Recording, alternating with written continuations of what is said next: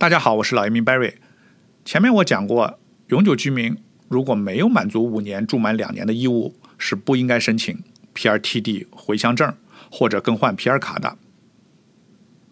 因为你一旦申请，移民部就会给你来一封通知信，通知你没有满足居住的义务，取消你移民身份。你有六十天时间上诉。那么有没有办法恢复移民身份呢？那今天我就来讲讲具体的办法。呃，这个办法我以前提到过啊，今天等于专门用一期来讲。要看你人在什么地方。如果你人在加拿大境内啊，很简单，你不要去申请更换 PR 卡，不要离开加拿大，你在加拿大一直待着，直到你满足了在五年时间里住满两年的这个要求，这时候你再申请新的 PR 卡就可以了。如果你人在加拿大境外啊，比如说你在中国，那么要分两种情况。第一种情况，你人能到美国，比如你有美签，你就可以通过美加边境的方法恢复 PR 身份。啊，具体的做法呢，你到美国以后，先要准备一份人道主义和同情申请表，这个表你可以自己填啊，也可以找律师或者通过我们移民顾问帮你做。你要有充分的人道主义理由，解释你无法满足居住义务的原因。然后你带着所有的证件，开车从美加边境过境。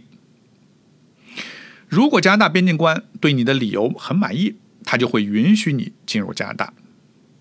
你到了加拿大以后，就在加拿大境内一直待着，直到满足五年住满两年的要求，然后申请 PR 卡。拿到 PR 卡以后，你就恢复了你的 PR 身份。那假如边境官不满意你的理由呢？他会怎么做？他仍然会允许你进入加拿大，但同时会给你一个驱逐令。关于驱逐令，它有三种情况，我以后会专门讲驱逐令。你拿到驱逐令以后，不用担心，你可以自己上诉，也可以找律师啊，或通过我们移民顾问帮你上诉。这个上诉听证会等待期是非常漫长的，即使不是疫情期间，往往要等一年。或者一年半以上，那么你在等待期内，你是有永久居民所有权利，包括工作、医疗、孩子上学。你甚至还可以申请一个短期的 PR 卡，去短期出国旅游。那么等听证会开庭的时候，你已经在加拿大待了很久，那么这个事实本身就是很好的理由，能够说服 Board 你能满足。永久居民的居住条件。那么第二种情况，你无法到美国啊，这个麻烦一些，你只能委托加拿大的律师或者通过我们移民顾问提交居住义务上诉。那么这种情况比第一种情况要困难一些，因为你要还是要说服 board，你要有真实的、特别充分的理由，比如你必须回中国照顾你的父母，或者照顾你的亲戚、配偶等，比如。你不得不待在中国完成某项任务啊，等等。那每个人的情况不同，好的律师或者移民顾问就可以帮你找到最强有力的证词。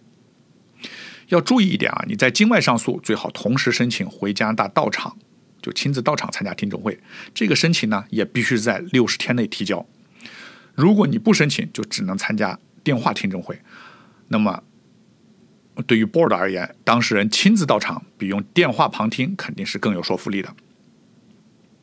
好，那么今天关于啊美加边境恢复 PR 身份的方法，我就谈到此为止，希望对你有帮助。如果你有哪些留学移民问题，欢迎跟我联系。我是老移民白瑞，我在多伦多。感谢您的收听，我们下一期再见。